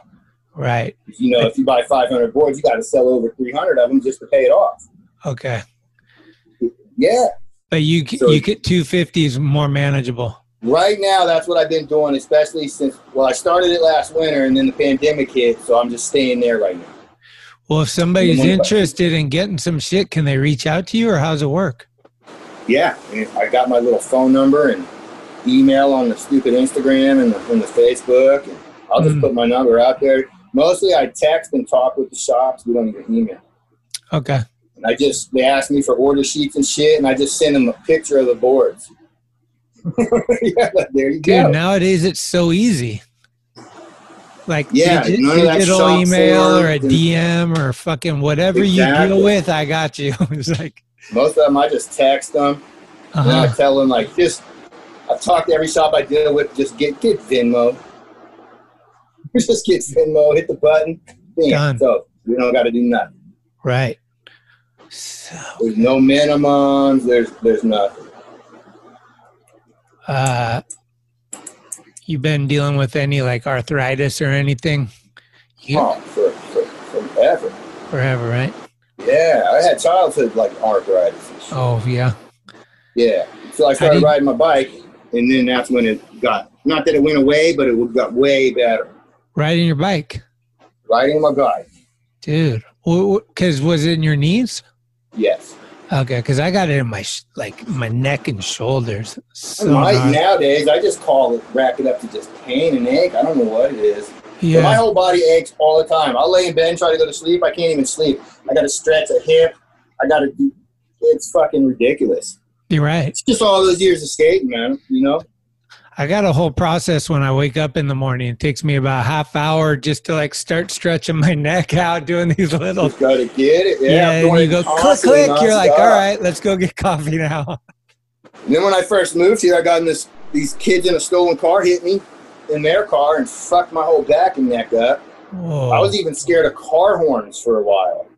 They hit me so hard, man. Like a car would blow its horn and it would make me flinch and shit. Yeah. Yeah, two kids in a stolen Thunderbird. Fucked me up. Damn. Yeah. Settlement? No, they got out. They're gone. The car's Oh. stolen. Oh, yeah. fuck. They got out. I remember I'm looking in the window, like thinking, like, because my, my boss was with me. We were on a run. He hit his head so hard, he was knocked out and was in my lap bleeding when I came to. And then I saw all the blood. I thought he was dead. So I grabbed him by his hair and threw him off me, you know, in disgust, like just a freak out, like, oh! And then I could hear him snoring. And then I was like, all right, dude ain't dead. And then I kind of just laid there passing out until the ambulance and all that shit came. But yeah, the kids, the kids just ran off. Fuck. Yeah, it was wild. That sucks. Well, what's what else is going on? In, what what's the day to day? You're taking care of an old lady or something? Yeah, totally. I take care of my girl's aunt, man. I've been doing this kind of weird. If, if there's someone that needs taken care of near me in my life, my whole life, for some reason, I've kind of just ended up taking care of them. Like I don't know how. like caretaker, get them food and Yeah, all that, the whole shit. oh Whatever they need, clean their house, do their dishes, do their laundry, no way. clean out their uh, potties. yeah, the whole nine. Not the first time. This is like the fifth time. Okay. But things are things are going all right considering. Everything's fine, man. I'm just dealing with it. Yeah, she's doing good since I've taken over taking care of her. Uh huh. Because I used to just go see her sometimes, and other people were taking care of her, and then she basically was going to die. But there was Mm. no reason for it. Well, I figured that out once I started taking care of her and had her regulated. Like she lives a perfect life. Right. So I was kind of on the thing like, all right, these people who were taking care of her were kind of even maybe pushing her down the wrong path on purpose. Because why would you just instantly snap back to a normal person with little effort? Right. Yeah. Fuck, dude. But besides yeah, yeah, skating's doing good. I don't skate as much as I should right now, but I've been dealing with this groin hip injury. And it gets to the point it was getting depressing to even go skate. Like it wasn't fun. So I just been chilling, thinking it would go away that's what I normally do, but it's not going away. But I've learned these new stretches I've been doing, and I've been skating again. Oh, and sick. it's not bothering me as much as it has been. But only on my big cruiser board. Like I got one of my old flyers with some soft wheels on it. I go do axle stalls and shit, cruise the neighborhood, just push, see what's going to happen. Yep. So far, it seems like it's coming around. You got a good curb nearby or something? You can go do Oh yeah, yeah, yeah. Sick. Needs wax every time because it's a little bit of a junky curve. But yeah, it's down Okay. there. Little schoolyard right down the street from my house. That's the one thing that's kind of cool. I mean, except for the fires right now, but uh, the before the fires is like a lot of spots are just nobody. Yeah, Baron, you can go So anywhere you you, you definitely can get some in right now, but uh, yeah, my ankle's been kind of fucked. So I bet I got one of those things. It's like that circle thing that you stand on, and it Oh, supposed to your supposed to strengthen your ankle, but I don't do it Does enough. it? Like, I I don't know. Hasn't worked yet. Yeah, I don't know. Just do Hey. your ABCs and your circles. Hey, you gotta go with that Chico Brenes philosophy. It's just like you gotta you gotta just roll every day, no matter what. And That's the one that does it the most. Yeah. Yeah. When I was rolling every single day, I felt better. Everything felt better. that's what he always told me. He's like, even if you don't feel like it, just skate a little each day, and your body Yeah. will start adapting. That shit works on board time. It works like a maniac. Yeah, Yeah, for sure. yeah. But this one just hurt. Like it was something else. Right, I couldn't just go roll. Like the pain was fucking excruciating. right, right. It's just my front stand foot, and I'm not a switch guy, so I push, and then you know it's that whole hip and groin right there. I'm standing on it. It hurts like a maniac. Then you land a trick, and you're leaning forward, and it doesn't want to hold you up. Yeah, so you're just like, ah, fuck. Where you're like, do I gotta got? Do I got? Uh, I don't think surgery after fifty. Uh, maybe no, I, I'm fine. I never wanted to be that guy. Like no surgery, yeah, none. I never had them touch me once. right. All the torn ligaments, all that shit, I just let them heal. I boned both these knees out, and I just caveman them fuckers. And I still feel them do weird shit, but I just, you know, go on a walk when I could. I would sit in my bath and move it back and forth. Hmm. I twisted this one in a pretzel at a skate park a couple- like three, four years ago. It felt like, to me, it felt like if you took a banana and slowly bent it until it broke. Like that's what the inside of my knee felt like. It's the only way I can explain. it. But it's cool now. It's just back to a normal bad knee. Yeah. Yeah. And you just kind of have to lower your standards. Like, nah, I'm gonna get some grinds today. I'm not gonna do fucking this or that. Like, I just want to Oh have no! fun. Yeah, I don't even try. Even when I get my normal board out and was thinking I was trying to be a good skater, you know, it was just three flips, heel flips, kick flips, tail slides and shit, slappies, most rail slides, feebles, nothing. I won't jump stairs and shit. Hmm. Just flat out. I just won't do it. There's no. I wish I could take back half the stairs I jumped and half the walls I boneless off. Like there's just no need. Yeah. Before football, have you been watching anything like uh, TV, any movies or Netflix? I've been hooked on. Uh, for some reason, I never watched it as a kid, but I've been watching fucking you that that Ultimate Fighting shit. Oh, really? But I ain't watching the new dudes. I'm watching all the old guys from the '90s that my friends were talking about that I didn't watch, and the boxers too. I've been watching old boxing from the '90s. Who are the guys? You know the Was that Conor too many of them. McGregor or is that before that? Yeah, I've been watching some of his, but now that he got just got arrested for rape, I ain't watching that shit. yeah, he just got busted. Rape. What, what was, Fuck out of here. that's the worst shit. Oh, dude, come on, man. Yeah, demented soul. There's a Shamrock too, right? He's one. Yeah, all those guys, man. Okay. I don't remember their names. You always just see them up there. It's Diaz versus blah blah blah, and you just click on it and watch it. But I don't. The boxer I've been watching lately because I hated him as a kid in my twenties is that uh, Prince Naseem Hamed. Dude, He's badass. that guy was fucking sick. Really? Holy shit, his skills are unbelievable. The most unorthodox fighter I ever seen. He was so braggadocious it's ridiculous. He's laughable because how little he is. But besides that, this dude could fight like a maniac. And Hmm. then I posted on Facebook like, "Oh, this Prince Marcin kid was sick." And everyone started coming on there. Oh, I watched him get knocked out hell of times and all this shit. Well, I just went and watched every one of his fights. Guess when he got knocked out? Never. Oh, really? Never got knocked out. He only lost one fight. It was his last fight. Yeah, yeah, yeah, yeah. And then I watched him train, and the reason he was so unorthodox is he didn't come at you or try to counter. But he was a counterer, but not in the normal sense. He would train with one of them heavy body bags. They would throw it at him, Oh. and then he would duck, duck, and then as it's going back from him, he would do these crazy lunge punches. Right. And that's how he would fight. And so you would come in and fuck with him and jump back, and he would just go wham, just drop. And then he, yeah, he fought both ways, righty and lefty. I don't know. I'm just hyped on how the kid fought, man. It's, it's good. I was heartbroken when Tyson went downhill. He was just like when in his prime, he was no one was as good as him ever. He's still the best. He, he was the best ever. He, Like he came out and you're just like, oh, boom, done. He would have know? beat anyone at any time. All the days from the past, he would have destroyed them. Yeah, it just Any sucks to watch. Just Well, it was his mental capacity. He, he hmm. was a mental patient to begin with. You know, they Right. made him be a boxer. right. And then once he got older and there's controversy in his life, that's too much for him to handle. There's, he should have never fought again, especially after like the rape thing and the prison. Mm. And then now you're you're even more mad. You're not going to be able to compose yourself. It, it was like I don't consider I don't even consider those fights happening. Like they shouldn't happen. Yeah, the Holyfield here. Oh man, was just- That was ridiculous. Like even going into the fight, I was like, dude, Tyson don't have a chance. Dude don't train. Dude's a maniac. yeah. Why take these fights? Did you ever see Yeah, stand up though? When he did, he did a little tour. He did stand up comedy. He did. No. He, yeah, Tyson came around. He did like a stand up show. He's like basically telling his whole story, but like with a comedy twist. It's it's Uh, kind I'm of. gonna have to check it out. You No, have to check all it. It's kind of next level. It's like wow, pretty sick. He's almost like making fun of himself for being the idiot when he was, and just kind of yeah, like how I do myself nowadays. Yeah. I mean, we all do, right? Yeah, it's like that's how it goes, man. yeah, ego out the door. Yeah. Um, is there ever going to be an EMB documentary?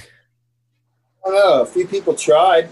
What happened? Like stopped. I think I don't- I don't Thorne know. told me like it was like filmed and shit. Like they were editing was like years was. ago. We filmed, we filmed so much shit, and then I have no clue whatever happened to it. Huh.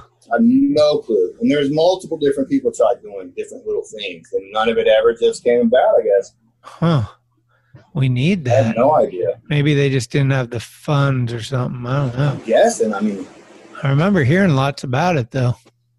you know, when people try to do projects like that, they buy too many mimosas and shit, and spend spend up all their fucking money the Japanese restaurant. yeah, hundred percent. Yeah, I watched it go down many a time. People will come with money, want to do projects, raging the town, then they just disappear. Broke, Fuck. done. Oh man, are you drinking these days or are you off No, it? I don't drink- no drinking. Yeah, Uh, I still smoke though. yeah. Yeah, Oh. still get anxiety from it, but still do it. Oh really? Yeah, yeah. Right at right at the beginning, always anxiety. Uh huh. But it's Mm-hmm. worth it overall, or what? It goes away. Anxiety can't do nothing to you. It's a fake emotion. Yeah. Most emotions are fake. They're not real. They're just in your brain. We just make them up. Right. Yeah, yeah, yeah. Totally. Yeah, I I've been reading these Zen books. They try to explain emotion to you. Emotion is just, it's a fucked up thing, man. It's not real most of it. Yeah.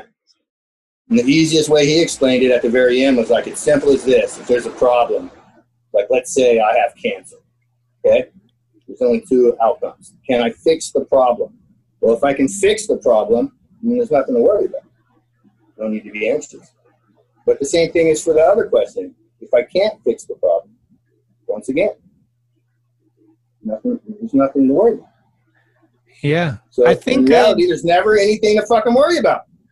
Well, the anxiety comes with the unknown, right? It's like, how long am I going to live isn't for? anxiety stressing off the future and uh, depression is, is off the past or some shit like that? Neither Yeah. one of those things are happening.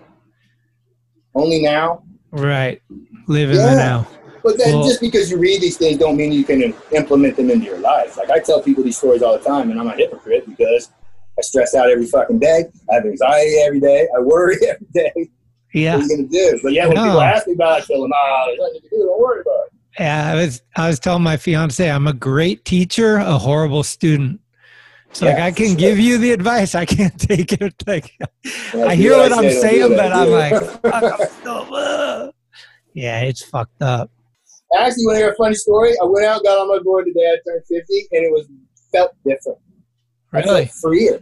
Yeah, I don't know what it was. I felt like if I showed up at a park full of kids and I bailed seven kick flips straight, it doesn't matter. It means nothing. And it never did. When you first started skating and someone said, "Hey, you're still going to be doing this when you're 50," you would have just laughed. I would have laughed in their face. Yeah. Here's a funny one. When I was 16, I met a kid who skated and he was 19. And I thought that was the most crazy fucking shit I've ever seen. And I felt bad for him. No, I'm serious. At Embarcadero, I was like, dude, 19, still skating. Yeah. what the fuck? Get out of here. That was like when we used to go to the bar and I would see Fish at the bar and I'd be like, "Oh my god, Fish is like 25 and he's he's still at the bar." Back So old. 30 years later, I'm 45 at the bar. Yeah. Yeah. Nothing changed, man. I'll always be out skating. Right. Nothing else to do. It was cool when I helped Staba do the tired video. Y- y- we got some clips for, of you in there. We were so fired up. He's been trying to get me to film a whole part, but I never liked nothing I had, man. It Uh, was, yeah. Like No, all the days I felt like I wish the camera was on me, it wasn't around. And the days the camera was there, I was just like 48 years old. I think a Fuck little off. goes a long ways these days for sure. Yeah, but I can still do all my little favorite flat ground tricks and all my favorite ledge tricks that ended up turning me pro in the first place, which means like why I ever turned pro in the first place is beyond me. I have backside grinds, frontside pivot grinds, front and back tail slides. That's it. Rail slides, like switch shove it's and shit, like switch frontside shove it's, all that's just that normal same shit. Yeah. Yeah, I love doing it. Well, why did you bail? over and over. Why did you leave SF? Was it too My brother got murdered. That's it. Yeah.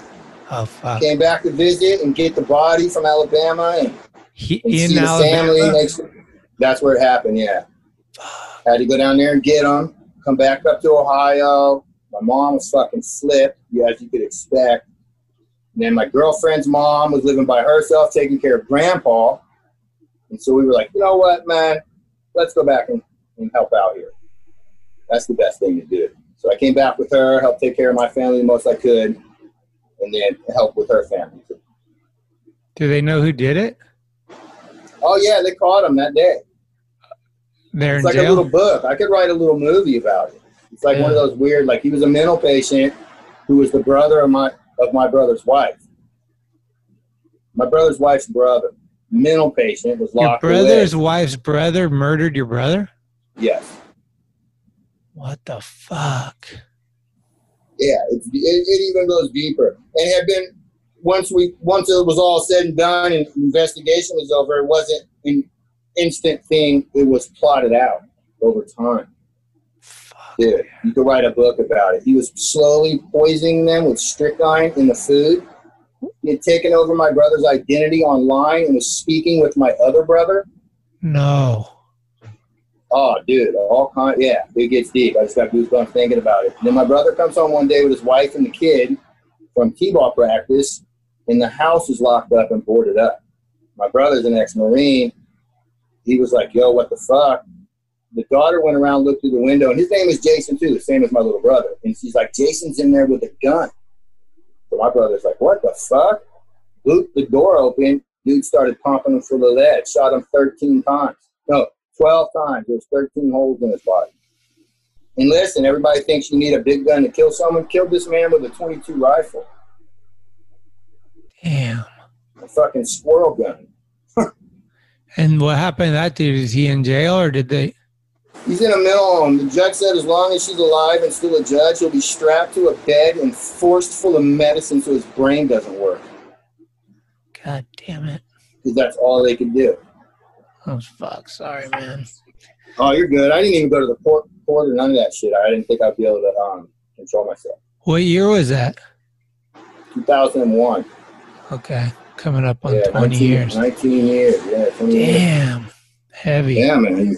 He, was 26. It was crazy. Hey, I'll tell you what Felper told me. We got to document everything. So fucking maybe you should write a book or something. Might be fucking. It might be a way for you to like get some shit out of you Get too. But like. I don't yeah. think I've ever even, I've never even sat down and, and um, went through the whole thing yet. mm, 20 years later. it's probably yeah. It's probably like Yeah, triple padlocked. You're like, I don't know about It that is. door. It's in this little fucking thing, man. Yeah, fucking. uh, yeah, for sure, for sure. Life's a trip. Yeah. Uh, are, you, are you guys? What's it like in Cincinnati with this COVID and stuff? Are people taking it serious or? Some are, most aren't. Uh huh. Yeah, you know, it's a violation of my freedom. This shit's fake. It's a hoax. All Uh-huh. that garbage shit. You know, selfish individuals. No one cares about the other ones. Right. You know what I mean? I wear my mask when I go places strictly because I'm not a selfish person, and I also take care of that elderly lady. Exactly. I mean, what if I'm just blowing COVID in your face? Yep. I don't want to be that dude. Yeah. Whether I never even heard about it or not. People don't have no compassion for others. They're selfish, is what it is. Everyone's spoiled and selfish. So much so. And America like, has them thinking like there's something special when you're just another fucking human. And if you disappear, a few people will think about you sometimes. Everything else, it just goes on. No one gives a fuck. exactly. Yeah. Yeah. So you got to have compassion for everyone. That's why you got to hold on to that special one in your life and just fucking hold on. Oh yeah, I've been with my girl for uh, 25 years now. 25? Yeah. Oh, yeah. I met her. I met her on a tour. Came through Ohio. Split from a tour that they were doing. Came to Ohio. Met her, and we've been chilling ever since. Hmm. Yeah, because I need you to just let me be who I am. That's Not just a perfect. who goes skateboard sometimes and uh, doesn't do much else. Hell yeah. Well, dude, I'm fucking stoked we caught up. Um, Hell yes, man. we usually end this thing with a fucking jam. You got a good song you want to fucking throw on as we sail out of here? Yeah, yeah, yeah, yeah. Shout at the devil. Shout at the fucking Molly devil. True, baby. Shout, shout. Hell yeah. Well, thanks, Why? dude. I don't know. Why not? One of my first tapes I ever owned. what do you think? Hey, what do you think about Raiders in Vegas? Honest truth. Yeah. Been waiting since we moved back from LA. Yeah, yeah, yeah. We copyrighted when we left LA. We tried to go to Vegas, and they, the owner vote said no. And so since 1995, I think it is, they already had copyrighted and LLC and everything. Las Vegas Raiders, the website, the fucking online, everything. That's what Yeah. they've always wanted because. And the only reason, well, I was a Raider fan before I ever moved to California, so I don't have that tie. Except when I lived there, I was at every fucking game, of course. But besides that, that county, Alameda County, disrespected the Oakland Raiders for so many decades that I fuck Alameda County. Hmm. Yeah, the A should get the fuck out. Yeah. I mean, it, yeah, they're, They're in that old ass stadium and just like, Dude, that shit was trash. Our players didn't have a chance. No one wanted to come there. The fucking toilets leaked. The, the ceilings were leaking. It, yeah, unbelievable. We didn't even have. We had fax machines. Our wake out room, workout room looked like a fucking high school and shit. yeah. Just garbage, man. And now, dude, Raiders, Sin City, come on. It's like match made in hell. Yeah. Even Bill Belichick said it's the best thing that could ever happen to an NFL franchise, and there's no state taxes. Ah, The players love it. The free agents are like, please, please let me come there. that's What- the only thing the players are going to get into some shit. I don't know, man. We're building a little culture. The team we're building, they know what's out there. We're not fucking around. We Okay. we, we we drafted a guy in the third round. His eyes were a little bit too big for the lights. Shipped him off to Miami. right. That's the new way in the Raider. If you if you fuck around, we, we just give you the boot. We don't care. We'll eat draft picks and your guaranteed money. And other teams are noticing that, and they're going to be doing the same shit. If a guy's fucking around, fuck him. Go away. Yeah. I mean, yeah, yeah, yeah. That's how it goes now. But we'll see. Yeah. I'm, I'm just stoked that they're fucking getting it in because I know it sounds lame to a lot of people, but personally, when sports happened, like this pandemic and all that shit that's happening, I was like really having a hard time staying not depressed, and sports is like helping. Yeah, it, it does for sure. It gives you something to uh, Yeah. immerse yourself in, go into Yeah. the fantasy land. Yeah. Like, NFL to me now that I'm older is like a soap opera. Like the win lose shit, like eh, it's fine. Yeah. It doesn't matter. Like, do I get bombed if the Raiders lose? Well, of course, but it's not going to linger until the next TV show I watch, Right. like it used to. It would linger Right. all week. Now it doesn't matter. If they won the Super Bowl, what do I get? Nothing. Yeah. Yeah. I mean, we got matter. You just watch for the you just watch for the drama and the fun. we got three World Series titles in five years. We got fucking like four, four or five Super Bowl rings, and then we got three NBA champions. It's like I'm good. My grandpa didn't get life. any of that. That's You what know? I'm saying. Even Oh, though my Raiders got me my championships as a kid, that's what I tell these fools. Like when the Raiders were really, really bad, Mm. like some of my neighbors who were Bengal fans would talk shit to me, and, and my only thing I would tell them is like, "Here's something I just need to say to you. My team has won championships in my lifespan. Yours will not." Right. And they don't talk to me anymore about the Raiders. They just shut the fuck up. they don't talk to me. That's it. Yeah, man. It's all good. All Just let me enjoy my my, my fantasy. Mm-hmm. Well, yeah, it's like Disney to me. it's just my childhood thing. Yeah, yeah. It's like toys. yeah. Well, stay up, dude. Stay healthy out there. Thanks so much Yes, for sir. fucking connecting and stuff. It's good. You, Oh, you no got any plan? Probably not I any plans it. coming out here anytime soon, anyway, huh? With all this shit. No, I'm not. No, I ain't All getting right. no damn plane. I think 2021 is gonna reverse everything somehow. We'll get it all figured out one day. We always prosper. The country's only been around a few hundred years. History repeats itself. We're fine. Yeah, we got Yeah, a few hundred years ain't going to be the end of us. We- Exactly. We got this. Unless the apocalypse is coming, but it's not. it. Mm, so yeah, we're gonna pull through, man. You just got to Yeah. deal with the hardships. It ain't nothing. And like I always tell people, if the people from the past saw the way we're acting now over what's going on in the world, they would just laugh in the faces. We got it made still, even with everything that's happening. We're living better than they lived. You know what I'm saying? There's no totally. nomads running around, Yeah, barter system. yeah. That's oh, that's for real. That's what I've been saying too, for sure. Yeah, Fuck yeah. we're doing good. Thanks, dude. Thank you. Hell yeah, my man. Stay up, man. I'll talk to you soon. All right, works. You have a good day, player. All right, cheers. Bye, bye.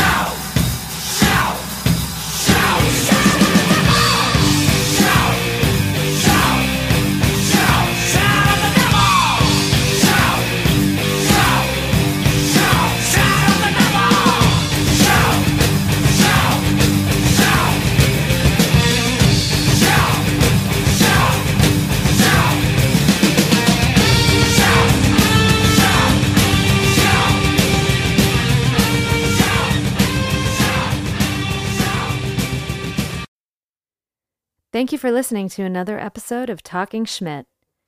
You can subscribe to the show on iTunes, Anchor, Spotify, or anywhere you get your podcasts.